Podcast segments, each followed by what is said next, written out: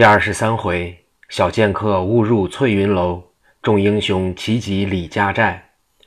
话说九圣仙姑赛妲己、李彩秋摆刀要杀这菊文龙，菊文龙闭目等死，只觉脖项之上轻轻用刀拍了一下，说：“冤家，你倒能不要命，我可舍不得你呀！你有什么不愿意的？你说是奴家哪样配不上你？你是金童，我是玉女。”你这年纪，我这岁数，有何不可？咱二人郎才女貌。小霞说：“是你那白说，自古至今，夫妇之道，男女遵父母之命，没有两人对说之理。你这脸也太厚了。这虽不是私奔，与桑间谱上何异？”李彩秋听了，嘿嘿一笑，说：“哟，难得说你还是道学先生呢。我父已丧，我兄长不是好人。”我一个闺中弱女，也不能管兄长之事；我自主婚姻之事也是无法。你要不从我，连你的朋友都不能活。连你一死，岂不叫你父母受无子孤单之苦？你要依从奴家，随时未禀父母，私自定亲，不死侍奉父母是孝子，救朋友是大义，超然落个孝义两全之人。小霞心中一转，本不想活，今听这一句话。自己心中一动，莫若我诈许他以全生命，得便我就走。自己想罢，说：“姑娘这句良言，我已悔悟过来。人非草木，谁能无情？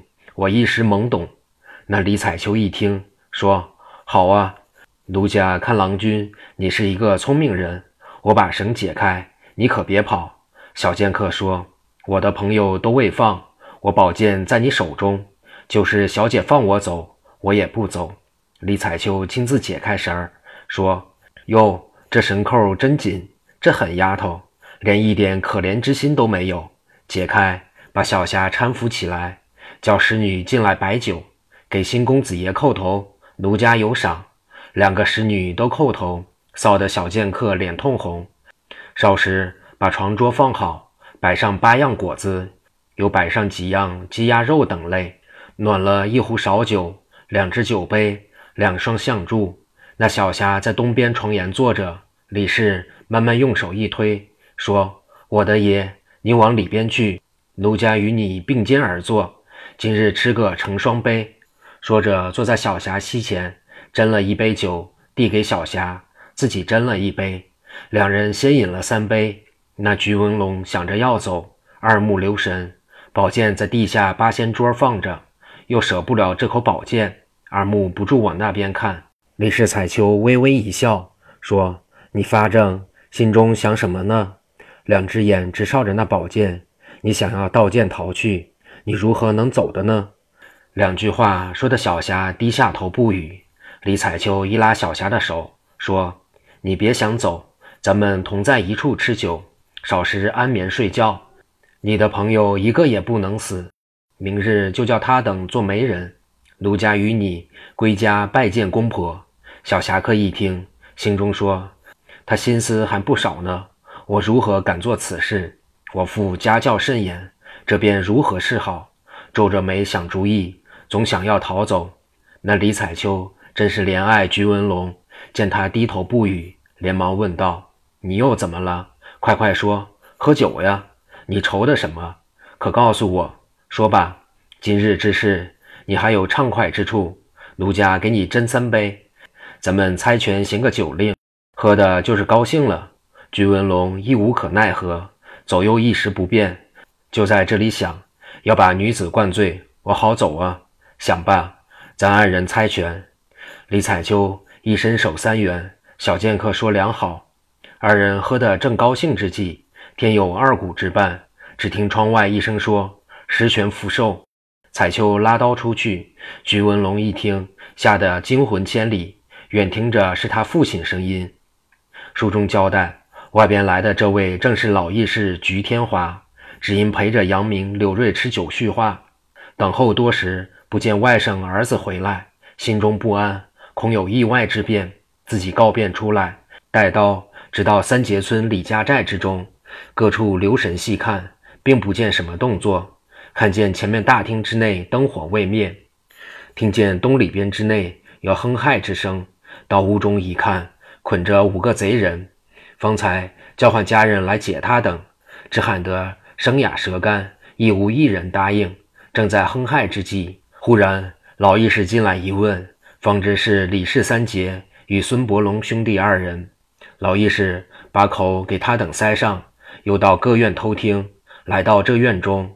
方才听屋中有男女二人吃酒行令猜拳，到窗前一看，是一女子生得妖媚迷人，与自己儿子在一起吃酒。老易是故意惊动他，说十全福寿。李彩秋出来一看没人，房中灯火忽灭，连忙到屋中一看，那心上之人踪影不见，不知居文龙哪里去了。连忙到各处一找，只见那北边有一条黑影。李彩秋寻踪找去。居文龙听见外边是他父亲声音，又见李彩秋出去，自己又惊又怕，连忙抓剑在手，起后窗出去，一直往北跳出墙外，恐怕有人追来。又一回头，只见那边李彩秋追来，慌忙往前紧走，约有二里之遥，只见一座院落甚大，里边阁楼房屋无数，跳进墙去，原来是一座小花园，北边是三间房。上边是灯光隐隐，连忙窜上楼去，一看上有一牌匾，写着三个字是“翠云楼”。房中灯光照耀，并无一人。进外间一看，只见正面长案上摆着几样盆景、果盘、鱼肉。头前八仙桌两旁各有椅子一把，墙上挂一轴挑山，画的杏林春燕图，画的真好。两边有对联一副，上写的是“有书真富贵”。无事小神仙，东里间是顺前檐床，床上围屏，床帐、卧被全有，地下箱柜俱全。方要坐下，只听外间屋内有人说话：“咱们快收拾干净，姑娘来了。”小剑客一听，吓了一跳，自己钻入床下躲避。由外边进来两个使女，又听楼梯响，一个仆妇搀进一个女子。小霞偷惊细看，那女子头上戴满珠翠。脸似出水荷花，微插脂粉香，蛾眉杏眼，唇红齿白，一身淡青色裙衫衬袄，足下蓝缎弓鞋，尖生生有二寸七八，生得娇媚无比。坐在地下椅上，说：“哟，我自前院到此上楼，还觉得累呢。正遇使女由下边烹茶上来，只见由那边来了一位姑娘，手中擎一口利刃。使女小红说。”你哪里进来的呀？李彩秋闻听，说：“我方才越墙而过，追下一个男子来，我一慌，恍然见他上北边那座楼。”小红说：“不能，那是我们小姐的绣楼，外人如何敢进去呢？”李彩秋说：“我到楼上见见你家小姐，我是三节村李家寨的李彩秋，你告诉你家小姐吧。”那使女听了，答应上楼去，见那女子一说。这位小姐一皱眉，说：“与我快请回，我歇了觉，不能迎接。”侍女站在楼上，照着这话一说，李彩秋亦不敢自己上来。书中交代，此地名许家庄，这院中主人名叫许天寿，是一位武举人，父母双亡，练得一身好功夫，娶妻合适，有一个胞妹，是练就长拳短打，一口单刀，会打链子锤、毒药绣剑。还有几样能为，名叫许翠云。今日是由前院吃饭回来，一听李彩秋之名就有气。他兄妹常说这李氏三杰为人不端，无奈与这一方接邻，倒没有大不好之处。要是欺压乡里，许天寿早把他给除治了。李彩秋在楼下听了那使女之言，半疑半信，自己又到各处寻找之际，忽见对面来了一人。正是此处主人许天寿，生得白四方脸，环眉虎目，仪表不俗，年有三旬。一见李彩秋，说：“你这女子手执单刀，银夜到我家中何事？”